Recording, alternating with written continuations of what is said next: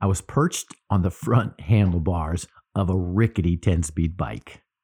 Behind me, peering over my shoulder, was the pilot, my college roommate and best friend, Chris Avis. We were using the only mode of transportation we had to travel the two miles from the University of North Carolina at Greensboro to Ronnie Barnes Nautilus Center. So we had fallen in love with this local old school gym named after its owner.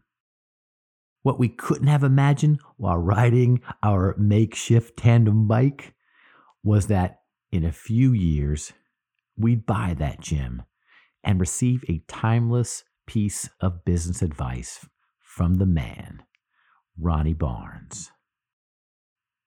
This is Rich, and it's time to revive your work.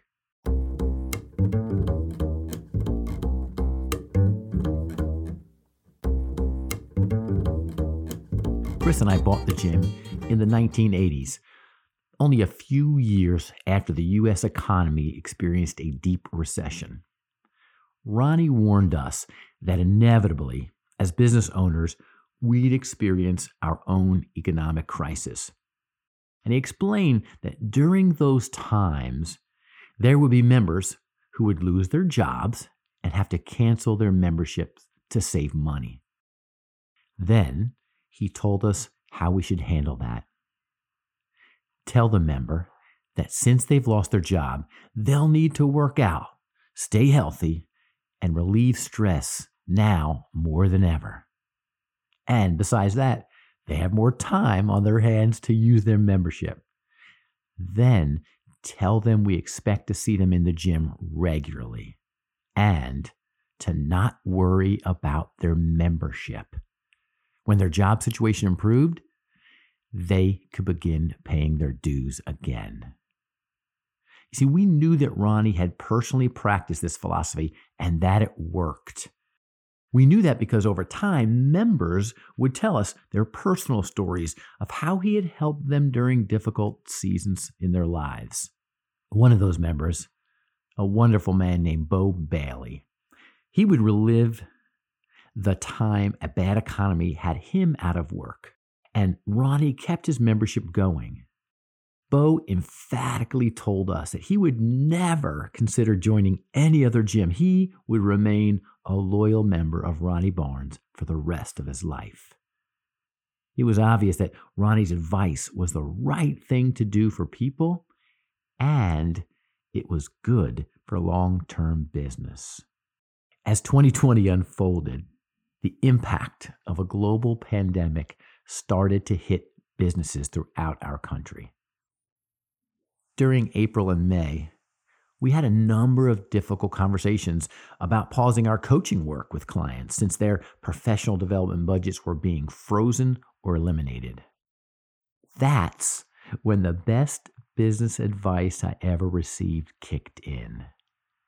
We responded with similar language we had learned back in the 80s, and it sounded like this More than ever, you need a space to think through work challenges, navigate your new virtual reality, and ensure you're getting recharged after spending all day supporting your team. No, you can't stop coaching now. And don't worry about your invoice. We'll take care of that when your budget opens back up again. The result was we developed closer relationships with these clients because we didn't abandon them during their time of need. And business is back. And so are those invoices. We learned again that our decision was the right thing to do for people and it was good for long term business. So, what makes this the best business advice? First, it's not really business advice, it's human advice. In business, we get so distracted by numbers, reports, automation, and projections that we lose sight of the fact that business always had been and always will be a human to human experience. Ronnie reminded us that fitness may have been our industry, but people were our business. And regardless of your industry, you're also in the people business. What's good for people is also good for business. This advice also addressed a core human condition.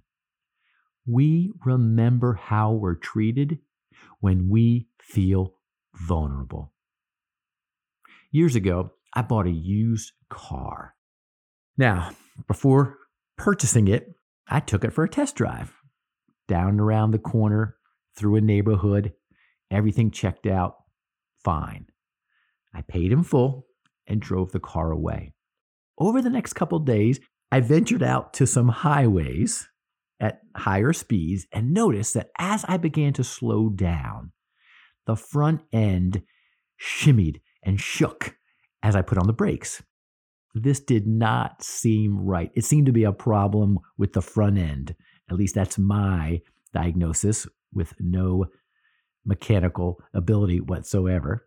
So I called my salesperson, told him about the issue. He said, Bring the car in. I brought the car in. He gave me a, a rental to use for the day. I was scooted about my work and I got a call from him. I said, What's up? He said, Rich, it's the tires.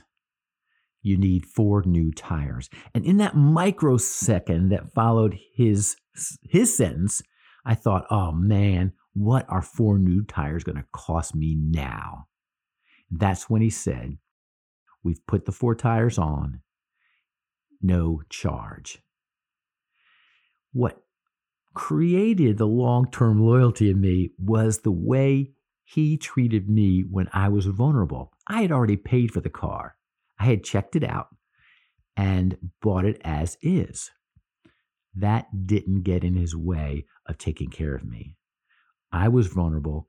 He gave me four new tires, and I bought more than one car from him. Finally, this advice is long term focused. In business and life, we're often short term focused. Much like fitness, you don't get results after one workout. It's only after months of activity that the real results show up. And Ronnie's advice to us is about delayed gratification. Give now, receive later. Right? Sow now, reap later. And that's when life's most meaningful experiences show up. Thanks, Ronnie Barnes. You gave me a priceless gift. And 30 years after sharing a powerful piece of business advice embedded in human truth, I'm still getting value from it. If you'd find value in an additional weekly dose of encouragement, visit reviveyourwork.com backslash blog. That's reviveyourwork.com backslash blog. Or text revive, that's R E V I V E, to 33777 and consider subscribing to Revive Your Work in your favorite podcast platform. And while you're there, give us a like or leave a comment. That means a lot to us. We'll see you next week as we continue our conversation that transcends the blurred lines between our personal and professional lives.